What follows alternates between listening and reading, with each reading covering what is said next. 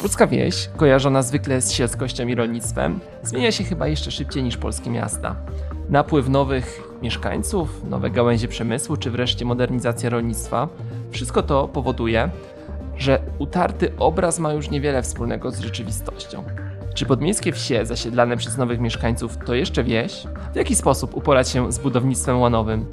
Jak sprawić, że nowi mieszkańcy, ale i ci mieszkający na wsi od pokoleń będą mieli dostęp do podstawowych usług publicznych? Witajcie w najnowszym odcinku podcastu Międzymiastowo. Ja nazywam się Jakub Kucharczuk, a moim dzisiejszym rozmówcą jest Łukasz Sykała, kierownik Zakładu Zarządzania Rozwojem Lokalnym w Instytucie Rozwoju Miast i Regionów. Międzymiastowo. Podcast miejski Klubu Jagiellońskiego.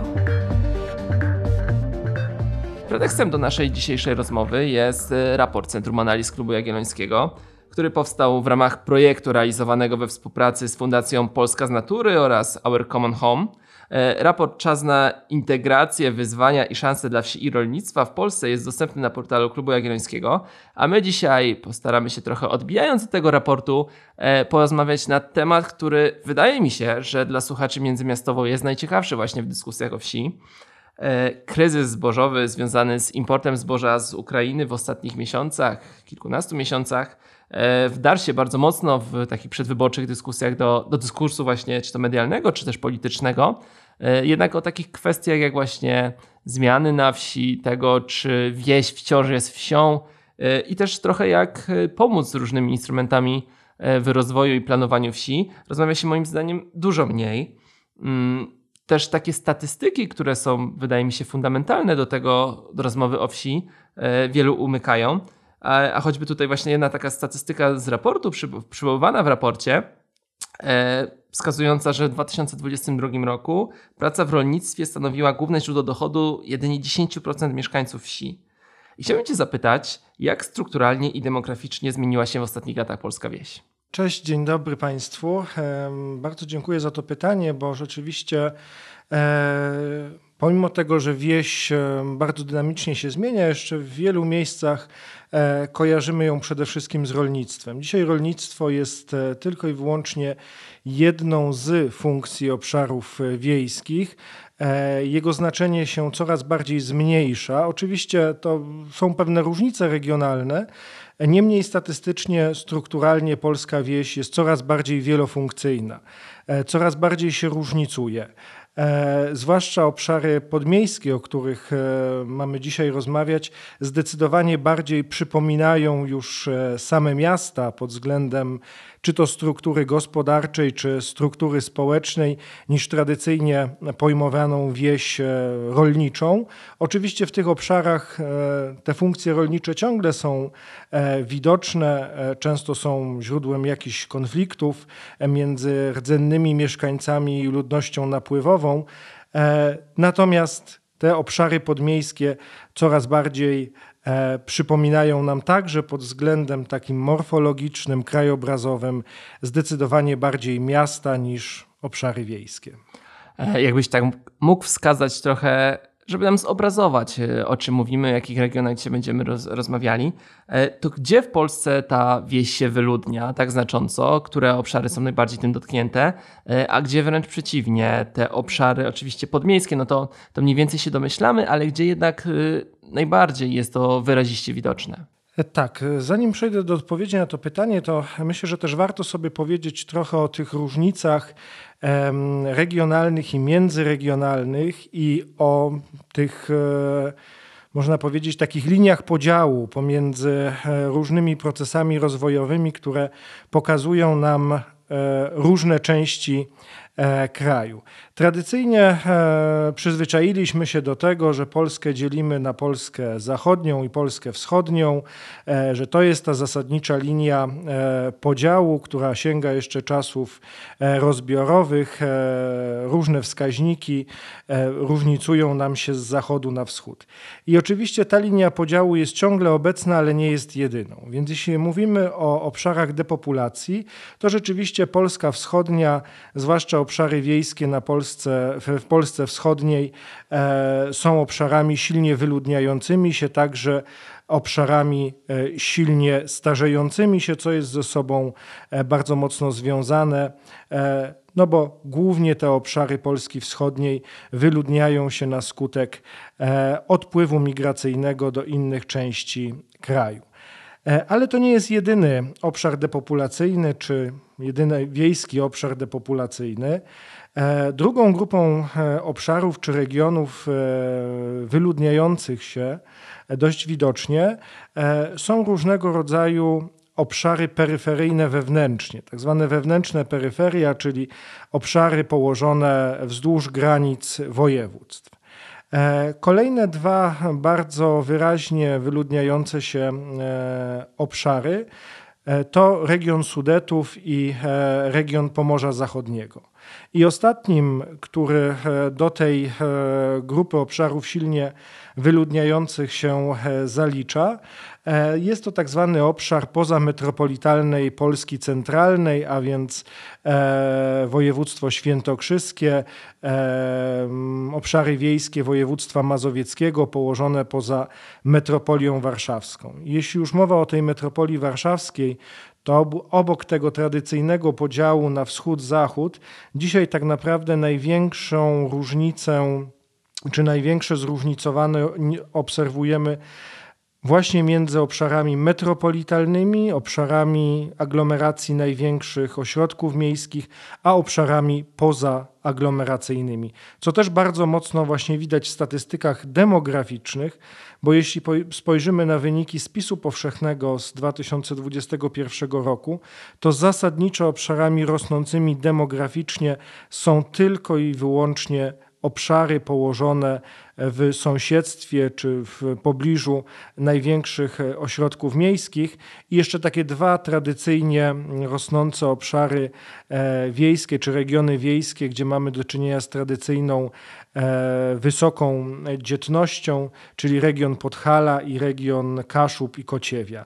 Poza tymi obszarami tak naprawdę Polska bardzo mocno i bardzo silnie się depopuluje, a prognozy demograficzne no, nie nastrajają zbyt optymistycznie.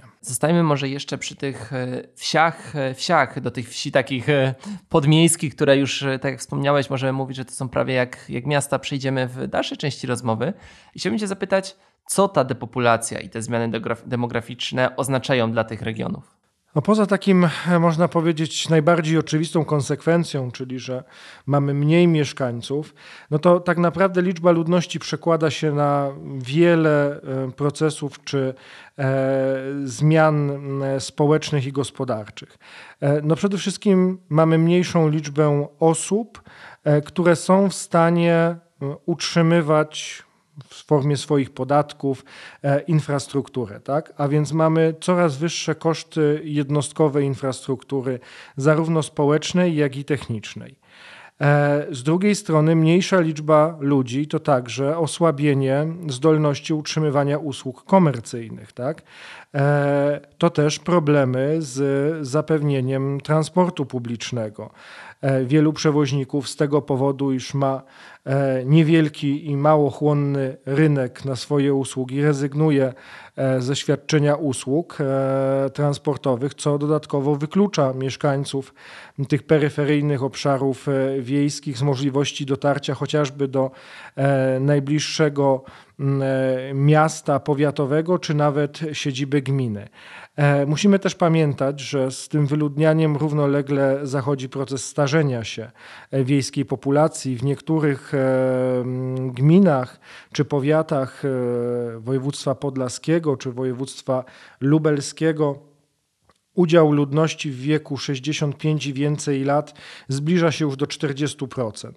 E, to jest bardzo specyficzna grupa, która e, też ma określony popyt, tak? która generuje określony popyt, często na usługi, które w tych peryferyjnych obszarach wiejskich są wysoce niedorozwinięte, jak właśnie e, usługi związane z ochroną zdrowia czy z opieką medyczną, a więc można powiedzieć, że te obszary wiejskie przez depopulację wpadły w takie e, błędne koło czy mechanizm kurczenia się, nie tylko już e, demograficznego, ale także utraty coraz większej liczby funkcji e, gospodarczych, dostępu do usług publicznych. No, w pewnym momencie mm, można powiedzieć, że te obszary no, będą wymagały znacznie większego wsparcia niż zwykła realizacja polityk publicznych czy zadań własnych gmin. Chciałbym dopytać, czy na tych obszarach, te, które się depopulują liczbowo, ale czy tam jest zauważalny trend, że pojawiają się nowi mieszkańcy, którzy się przeprowadzają, no nie wiem, w poszukiwaniu e, spokoju, e, nawiązując do powiedzenia, patrząc na rejon Bieszczad, że rzucają wszystko i właśnie wyjeżdżają w Bieszczady. E, no albo właśnie czy to na Podlasie, w stronę bardziej sielskich też, wydaje się, bardziej przyjaznych środowiskowo obszarów? E, tak, oczywiście obserwujemy takie e, zjawiska, e, przy czym na razie nie możemy powiedzieć, że są to jakieś bardzo znaczące trendy czy wyraźne procesy. Oczywiście, jak analizujemy statystyki chociażby zameldowań, wymeldowań, zameldowań między różnymi gminami, zauważamy, że w tych gminach peryferyjnych, jak wspomniałeś, Bieszczady, ale też Beskid Niski, Białowieża, Włodawa, widzimy zarówno te statystyki meldunkowe, jak również powstawanie tak zwanych drugich domów czy domów letniskowych. A więc jakiś taki hmm, trend pewnej, może nie trend, ale zjawisko e, konturbanizacji, czyli e, ucieczki od zgiełku wielkiego miasta i e, zamieszkania z dala tego miasta. Przy czym raczej to są na razie bardzo niewielkie w skali zjawiska, które na pewno nie rekompensują rozmiarów odpływu ludnościowego właśnie do obszarów metropolitalnych czy do głównych miast w Polsce. No bo gdy w statystykach spojrzymy tak ogólnie na kategorię wieś, to, to tam ten napływ jest bardzo duży. No ale z czego to wynika? I teraz przejdziemy pewnie w naszej rozmowie do, do tego, co pewnie jest takim tematem dla, dla badaczy, tutaj może nie polskiej wsi, ale właśnie rozwoju regionalnego w Polsce, jednym z najważniejszych tematów w, w ostatnich latach, czyli zmiany na, w tak zwanych obważankach, jak to ja bardzo lubię mówić, ale też w Krakowie taki popularny termin, myślę, że nie tylko w Krakowie, e, czyli właśnie w tych gminach podmiejskich, które tworzą obszary funkcjonalne największych kilku albo kilkunastu miast, w zależności jakby na to spojrzeć. E, czasami są to oczywiście gminy miejskie, zdarzają się takie. W przypadku Krakowa e, choćby tutaj e, gmina Wieliczka, ale pewnie w przypadku choćby Wrocławia czy Poznania takich gmin można było wskazać więcej. No ale często to są też gminy podmiejskie, które przez dekady, już nawet dekady w latach 90. tak naprawdę, wciąż były bardzo mocno rolnicze. Często się mówiło, że był takim rezerwuarem właśnie żywności, teraz można powiedzieć żywności ekologicznej, ale, ale wtedy takim głównym rezerwuarem żywności dla, dla tych właśnie największych miast i mieszkańców tych miast, e, a teraz się bardzo dynamicznie zmieniły. No i o to chciałem Cię zapytać, jak te procesy, o których wiemy wiele negatywnego, czyli właśnie urbanistyka łanowa, E, czyli napływ e, mieszkańców, dla których e, celem życia, centrum życia, nie celem życia, pozostaje wciąż ta metropolia, bo tam pracują, tam wysyłają dzieci do szkoły, tam prawdopodobnie też spędzają większość czasu wolnego.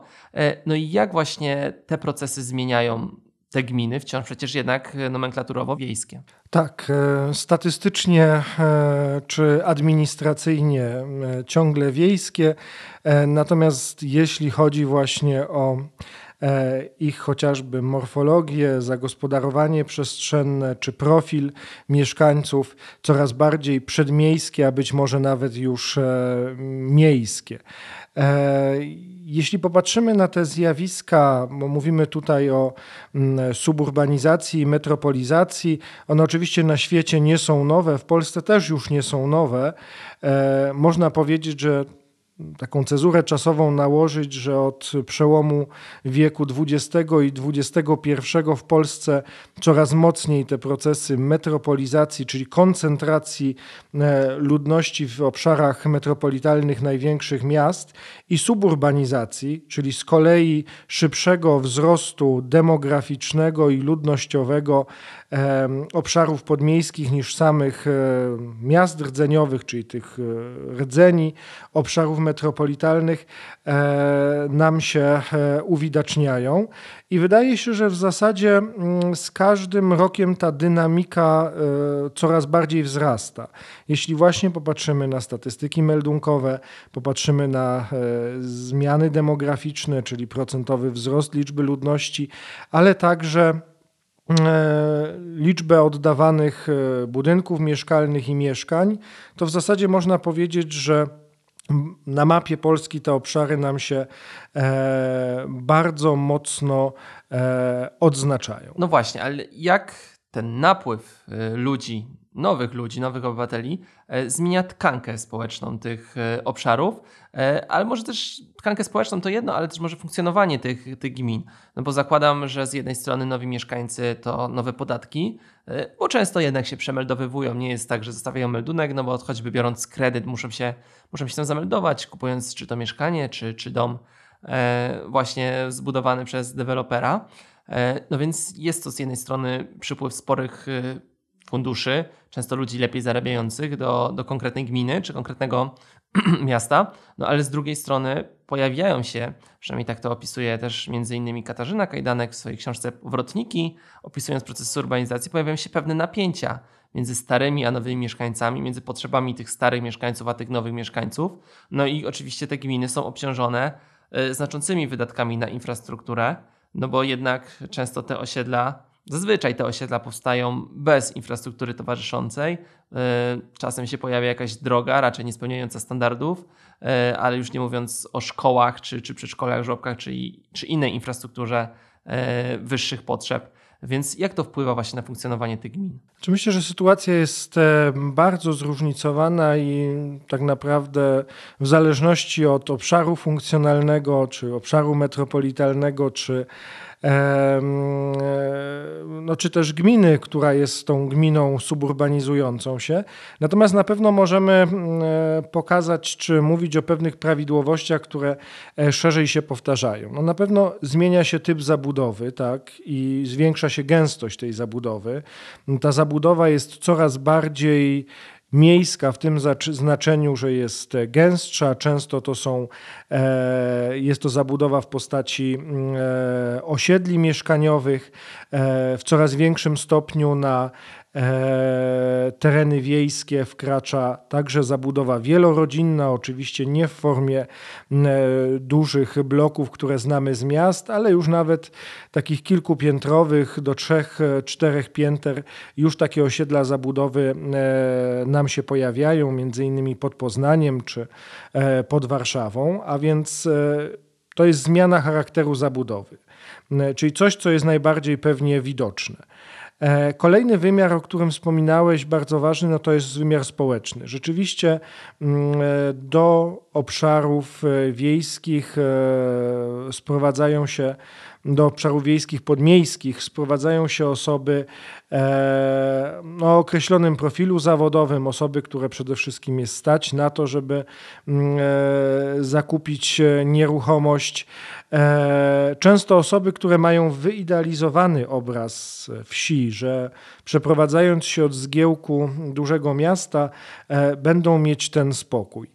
E, to często prowadzi do pewnych napięć. Te wyobrażenia, być może zbyt wyolbrzymione o życiu na wsi, powodują, że zwłaszcza w okresach intensywnych prac rolnych pojawiają się skargi, czy w mediach społecznościowych pewne zarzuty czy żale, że nagle tutaj e, jest dość głośno, że nagle pojawiają się nieprzyjemne zapachy, próba wywierania presji tak, na rolników, żeby zaprzestali mm, e, swojej działalności. E, z drugiej strony też pewna taka, można powiedzieć, Zależy oczywiście od miejscowości i zależy oczywiście od gminy, ale e, pewna alienacja od tych rdzennych mieszkańców, e, niezbyt duże angażowanie się w różnego rodzaju, różnego rodzaju inicjatywy wiejskie i jednak e, utrzymywanie silniejszego związku z miastem, z którego się przeprowadziło, niż ze swoim obecnym miejscem zamieszkania. E, kolejny wymiar, który też widzimy, jeśli chodzi o suburbanizację, i tutaj mm, e, w większym stopniu on się przekłada na e, kwestie finansowe i fiskalne, to też rozwój gospodarczy. Często wobec braku mm, satysfakcjonujących terenów pod inwestycje, czy to przemysłowe, czy logistyczne, magazynowe, tego typu zabudowa bardzo duża lokalizowana jest właśnie na terenach podmiejskich. Ma to też oczywiście związek z faktem węzłów transportowych, które nie znajdują się w samych miastach, tylko właśnie w ich otoczeniu, co też powoduje nam istotną zmianę krajobrazu tradycyjnie wiejskiego i kwestie fiskalne czy finansowe. Rzeczywiście te obszary podmiejskie, obszary metropolitalne e, dziś mają najwyższe wskaźniki dochodów podatkowych czy dochodów własnych. I nawet jeśli mieszkańcy nie dokonują formalnie zmiany meldunku, dalej rozliczają się z urzędem skarbowym w mieście, z którego wyemigrowali, to niezależnie od tego są zobowiązani i tak do płacenia podatku od nieruchomości w miejscu, w którym zamieszkują, a więc no, ta suburbanizacja też bez wątpienia przekłada się na mm, dochody samorządów e, gmin. Gminy podmiejskie, e, takie jak chociażby Podkowa Leśna e, pod Warszawą, zaliczają się dzisiaj do najbogatszych gmin w Polsce. No właśnie i nawiązując może troszkę do Podkowy Leśnej, o której wspomniałeś, ale szukając również innych przykładów, chciałbym Cię zapytać, czy mamy w Polsce właśnie przykłady takiej suburbanizacji, którą udało się okiełznać i, no i jest wartością dodaną dla konkretnej wsi, bo o wsiach dzisiaj rozmawiamy, ale również okolicy. No bo nie ma co ukrywać, że większość tych y, przykładów, które mamy w głowie, to są negatywne przykłady. Y, mamy w głowie te zdjęcia z satelity czy z samolotu, y, osiedli łanowych, E, mamy też te codzienne korki na tych e, lokalnych drogach, niektórych asfaltowych, a niektórych nie, e, kierowców dojeżdżających do miasta i tak dalej. Mamy w końcu też w pamięci te historie opisywane właśnie przez Katarzynę Kajdanek, do której, z którą kiedyś międzymiastowo rozmawiałem, ale do której lubię się odwoływać, bo to jest chyba taka pierwsza praca w Polsce pokazująca obrazowo o czym mówimy, a nie tylko słupki w Excelu czy, czy liczby. No ale właśnie, czy jest jakaś taka, taki przykład dający nadzieję, że to można lepiej zrobić? Tak, ogólnie z suburbanizacją w Polsce mamy problem, ale mm, jest to problem rozwiązywalny. Bo sama suburbanizacja, jeśli byśmy popatrzyli na ten proces, tak pomijając e, te różne mm, niekorzystne formy, może bardziej formy niż, niż sam proces, e, no można powiedzieć zjawiskiem naturalnym. Tak? Ona występowała, można powiedzieć, od zawsze. Odkąd istnieją miasta, istnieją też przedmieścia. Tak? Większość dzisiejszych dzielnic Krakowa, czy Warszawy, czy każdego innego dużego miasta kiedyś było swoistym przedmieściem. Tak? E, więc może nawet nie tyle o sam proces suburbanizacji chodzi, co o jego różne mm, formy, jak właśnie chociażby e, zabudowa łanowa, czyli zabudowywanie wąskich pasków e, działek, co nawiązuje z kolei do tej struktury agrarnej, jaką mamy tutaj w Małopolsce czy we wschodniej Polsce, znacznie bardziej rozdrobnionej niż w Polsce zachodniej. Mm, e, I wydaje mi się, że jeśli mielibyśmy gdzieś szukać takich nieco bardziej e, zaplanowanych inwestycji, to właśnie w mm, e, Polsce Zachodniej, w Wielkopolsce. Jako przykład mogę podać gminę Dopiewo i taką dużą inwestycję robioną, realizowaną systematycznie przez e, prywatnego inwestora, dewelopera osiedle Księżnej Dąbrówki. Mm, e, jest to o tyle mm, przykład, który mogę uznać za pozytywny, mm, dlatego że mamy tutaj jednego inwestora, który konsekwentnie realizuje swoje zamierzenie urbanistyczne. Sama miejscowość też jest położona przy linii kolejowej, stacji kolejowej poznańskiej kolei metropolitalnej, a więc od razu też mamy nie tylko tą monofunkcyjną e, strefę mieszkaniową, ale też mamy e, dostęp e, do szybkiego transportu do centrum miasta, dostęp do usług, co przy tak dużej inwestycji niejako można powiedzieć deweloper wziął na siebie, a żeby oczywiście no, przyciągać mieszkańców, tak, zwiększyć atrakcyjność tej inwestycji. Natomiast jest to duże, pewne zaplanowane od początku założenie. Problem jest e, zwłaszcza w tych obszarach, gdzie mamy rozdrobnioną strukturę gruntów, gdzie w zasadzie deweloperem jest każdy, e, czy realizując indywidualne zamierzenia inwestycyjne, czy też właśnie niewielkie osiedla kilku, kilkunastu domków, e, wszystkie w tym samym stylu, ale kiedy mamy dziesięć różnych stylów, to tak naprawdę mamy wrażenie mm, pewnego chaosu przestrzennego. Więc Problem mamy przede wszystkim z zarządzaniem i sterowaniem suburbanizacją, bo całkiem jej oczywiście nie zatrzymamy,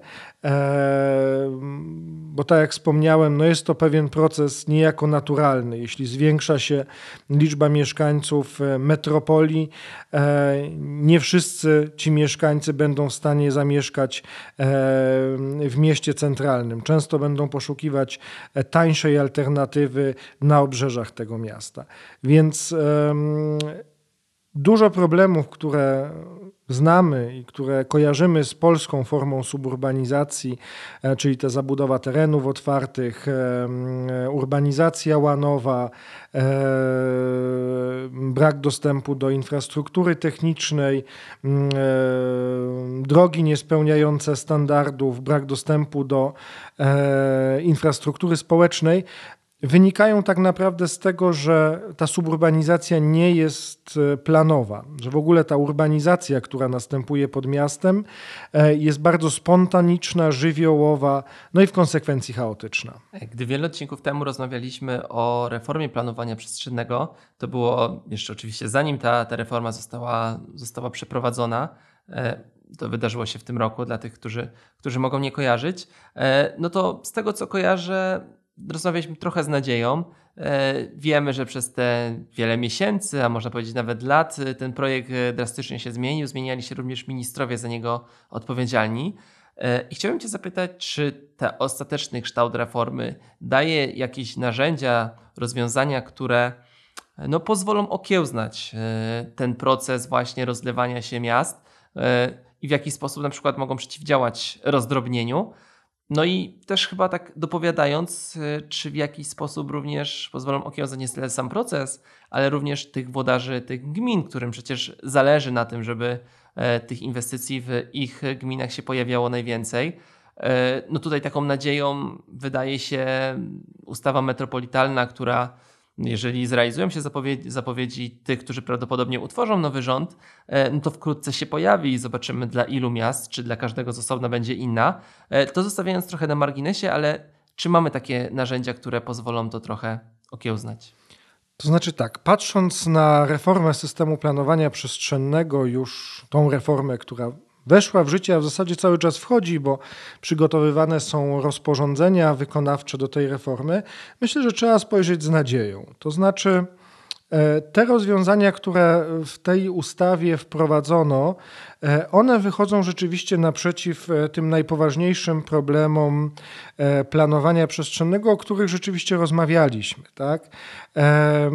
Te problemy, jeśli miałbym skrótowo powiedzieć, one wynikają z dwóch rzeczy. Z niestosowania wcześniejszych instrumentów planistycznych albo z niewłaściwego stosowania instrumentów planistycznych. Bo oczywiście mamy osławione wz w wielu miejscach, tam gdzie nie ma planów miejscowych, one przyjmują przejęły de facto rolę podstawy planistycznej procesu inwestycyjno-budowlanego, ale same plany też nie były panaceum na wszelkie dolegliwości, bo jak wiemy, w wielu przypadkach te plany po prostu miały nierealne założenia, mocno przeszacowane tereny dedykowane zabudowie mieszkaniowej. Eee, Odkąd weszła ustawa z 2003 roku, praktycznie można powiedzieć, ciągle mówiono o e, konieczności poprawy. E, te postulaty były zgłaszane zarówno przez środowiska urbanistów, ale z każdym kolejnym rokiem także coraz bardziej przez e, samorządowców, którzy mm, dostrzegali te problemy mm, chociażby kosztów związanych z nieracjonalnym planowaniem przestrzennym. E, obecna ustawa przede wszystkim, e, jeśli miałbym powiedzieć, e, co mogłaby, w czym może pomóc, to oczywiście nie zastopuje czy nie rozwiąże dzisiaj problemu chaosu przestrzennego, bo ciągle będziemy mieć te plany miejscowe, w których mamy za dużo terenów pod zabudowę, ale może stać się taką cezurą, jeśli wykorzystamy jej narzędzia do tego, żeby już nie pogłębiać tego chaosu. Bo chociażby e, trzy kluczowe kwestie, które w odniesieniu do decyzji o warunkach zabudowy zostały wprowadzone. Po pierwsze, e, ograniczenie tego obszaru, co do którego prowadzi się analizy w myśl zasady dobrego sąsiedztwa. To wcześniej było niedoprecyzowane, co było polem do nadużyć. E, druga zmiana istotna w zakresie e, decyzji o warunkach zabudowy to konieczność ich powiązania z zapisami planu ogólnego, czyli nowego instrumentu, e, który w uproszczeniu powiem, że zastąpi studium, bo to będą de facto dwa, e, są to de facto dwa e, różne instrumenty o, o różnych celach. Natomiast no, studium już nie będzie, będzie plan ogólny i decyzje o warunkach zabudowy będą musiały być zgodne z zapisami planu, czyli będą mogły być wydawane tylko w tak zwanych obszarach uzupełnienia zabudowy. Wcześniej mieliśmy na dobrą sprawę w majestacie prawa niezgodność wydawania decyzji o warunkach zabudowy ze studium, które nie było aktem prawa miejscowego, a plan ogólny takim aktem prawa miejscowego będzie. I trzecia, bardzo istotna zmiana, jeśli chodzi o decyzję o warunkach zabudowy, e, wprowadzenie terminu ich ważności, czyli ta decyzja będzie obowiązywała tylko 5 e, lat. Tu oczywiście są jeszcze przepisy przejściowe, no ale wszystkie przepisy przejściowe mm, mają się skończyć do końca 2025 roku, więc od tego momentu decyzje e, o warunkach zabudowy będą mieć termin, termin ważności. E, wiele nadziei też e, wydaje mi się, poza samym planem ogólnym, można wiązać z nowym instrumentem, czyli zintegrowanym planem inwestycyjnym. Będzie to specyficzna forma planu miejscowego, uchwalana na wniosek inwestora. To inwestor będzie przychodził do gminy z projektem takiego zintegrowanego planu inwestycyjnego, który obok inwestycji głównej, zapewne najczęściej będą to inwestycje mieszkaniowe, być może przemysłowe, będzie również e, musiał zawierać inwestycję towarzyszącą czy uzupełniającą. I tutaj mamy szeroki katalog tych e, możliwych inwestycji uzupełniających, jak infrastruktura techniczna, infrastruktura społeczna, i taki plan, e, czy podstawą realizacji tego planu, oczywiście po zaakceptowaniu przez Radę Gminy, tu tak streszczając tą, tą procedurę, która jest trochę bardziej rozbudowana, będzie realizowany w oparciu o umowę e, urbanistyczną. A więc zwłaszcza dla takich obszarów podmiejskich mm, e, to może być bardzo, bardzo dobry instrument, żeby nieco ten chaos przestrzenny ograniczyć. Kolejna bardzo istotna kwestia to doprecyzowanie czy e, nieco większe sformalizowanie zasad e, bilansowania terenów. E, dotychczas do, od 2015 roku, kiedy wprowadzono obowiązek bilansowania terenów w studiach, no, nie było jednolitych czy jasnych wytycznych, jak to bilansowanie przeprowadzać. Teraz, co oczywiście spotyka się z pewną krytyką, został zaproponowany wzór, który będzie wyliczał zapotrzebowanie na e, zabudowę e, w oparciu o e, realne przesłanki wynikające z chociażby prognozy demograficznej. A więc już e, to, co było tą największą bolączką, czyli przeszacowywanie terenów pod zabudowę mieszkaniową, w jakimś stopniu zostanie ograniczone. E, oczywiście te tereny, które dzisiaj mamy już wyznaczone, one pozostaną, ale już e, będziemy mieć dużo mniejsze możliwości przeszacowywania tych terenów dalej. E, kolejna istotna zmiana, e, która mm, w zakresie planowania przestrzennego następuje, to jego szersze powiązanie z planowaniem strategicznym.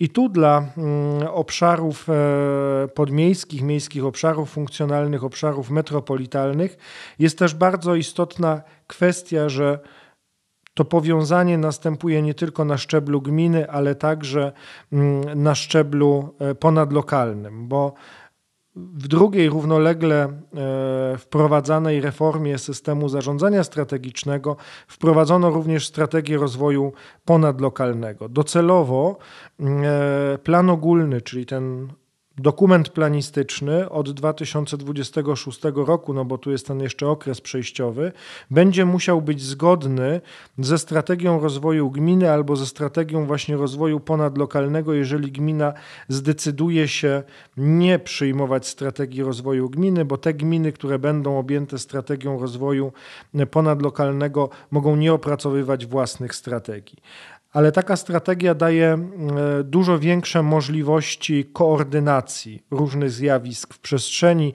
nie tylko procesów rozwojowych, e, ale lokalizacji infrastruktury. Być może będzie też dobrym narzędziem do tego, żeby to właśnie tam e, pewne limity terenów przeznaczanych pod zabudowę wprowadzić.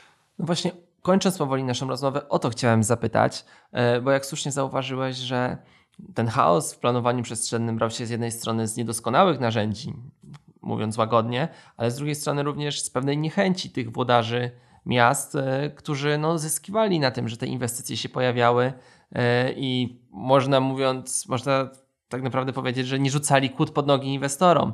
E, wielu z nich ma takie do tego podejście.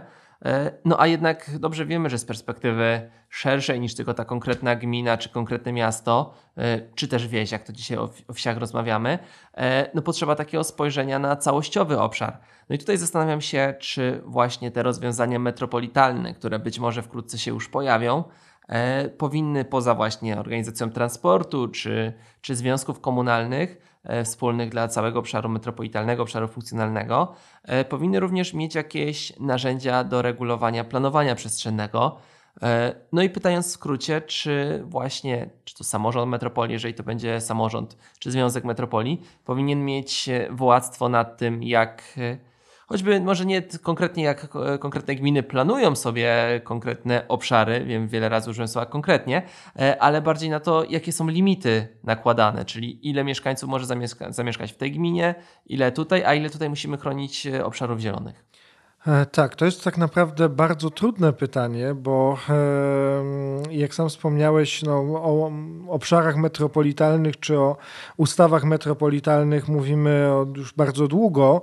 E, one się pojawiają przy okazji no, różnych e, zmian politycznych. Natomiast niezależnie od tego, czy będziemy mieć ustawy metropolitalne, czy będziemy mieć dodatkowy szczebel hierarchii w postaci postaci samorządu metropolitalnego, e, czy mm, w jakiś sposób będą mm, e, wzmacniane kompetencje powiatu w kierunku powiatu metropolitalnego. E, metropolie w Polsce są faktem, tak? I metropolizacja też jest faktem. W związku z czym e, obszary funkcjonalne miast, obszary metropolitalne wymagają e, pewnego wspólnego zarządzania i wspólnej koordynacji. Um, oczywiście ta koordynacja, tak, celowo używam słowa koordynacja, tak, bo nie możemy oczywiście pozbawić gmin władztwa planistycznego, bo w wielu miejscach byśmy je e, ubezwłasnowolnili. Natomiast potrzeba nam, zwłaszcza w obszarach metropolitalnego, obszarach metropolitalnych, tego poziomu pośredniego, e, koordynującego który będzie w stanie, mając też e, na uwadze właśnie potrzeby oczekiwania obszaru metropolitalnego jako całości i uwzględniając fakt, że właśnie e, metropolizacja nie dotyczy pojedynczych gmin, ale obszaru jako całości, prowadzenia pewnej spójnej polityki przestrzennej na całym obszarze. Być może właśnie do tego celu dobrym instrumentem będzie strategia rozwoju ponadlokalnego, gdzie rzeczywiście, jak wspominasz, możliwe by były pewnego rodzaju ustalenia wiążące każdą gminę w zakresie przeznaczania terenów e, pod zabudowę, wiążące w tym zakresie, że pokazujące, że jeżeli gdzieś wyznaczymy tych terenów więcej, a gdzieś mniej, to wszyscy możemy na tym skorzystać. Jeśli gdzieś na przykład będziemy bardziej chronić rolniczą przestrzeń produkcyjną, gdzieś na przykład będziemy bardziej e, chronić tereny zielone. E, czyli bardziej sobie wyobrażam e, tą funkcję mm, zarządzania metropolitalnego jako koordynującą tutaj, być może w formie jakiegoś masterplanu będącego właśnie elementem strategii rozwoju ponadlokalnego. E, w tych strategiach teraz zintegrowanych, które zostały wprowadzone, mm, nowelizacją ustawy o zasadach prowadzenia polityki rozwoju pojawia się bardzo istotny element, którym jest model struktury funkcjonalno-przestrzennej. I w przypadku e, obszaru metropolitalnego czy innego obszaru objętego strategią rozwoju ponadlokalnego jest to model dla całego obszaru funkcjonalnego. Więc to myślę, że jest bardzo ważne narzędzie, które, które jeżeli dobrze wykorzystamy, no to będziemy mieć podstawę takiego właśnie masterplanu dla całego obszaru metropolitalnego czy miejskiego obszaru funkcjonalnego. Bardzo Ci dziękuję za tą rozmowę. Trochę wlałeś w moje serce nadzieję, mam nadzieję, że w naszych słuchaczy. E, w dzisiejszym odcinku Międzymiastowo to już wszystko. Moim rozmówcą był Łukasz Sykała z Instytutu Rozwoju Miast i Regionów. E, ja oczywiście zachęcam Was do słuchania innych odcinków Międzymiastowo. Pojawiamy się ostatnio mniej regularnie niż, niż jeszcze kiedyś, nie co tydzień, ale te odcinki co dwa tygodnie są dostępne na Spotify i innych platformach. Zachęcam więc do nadrobienia zaległości i oczywiście do subskrypcji podcastu e, na Spotify, Apple Podcast oraz wielu innych platformach, których jest dostępny. Do usłyszenia. Do usłyszenia. Międzymiastowo. Podcast miejski Kluby Jagiellońskiego.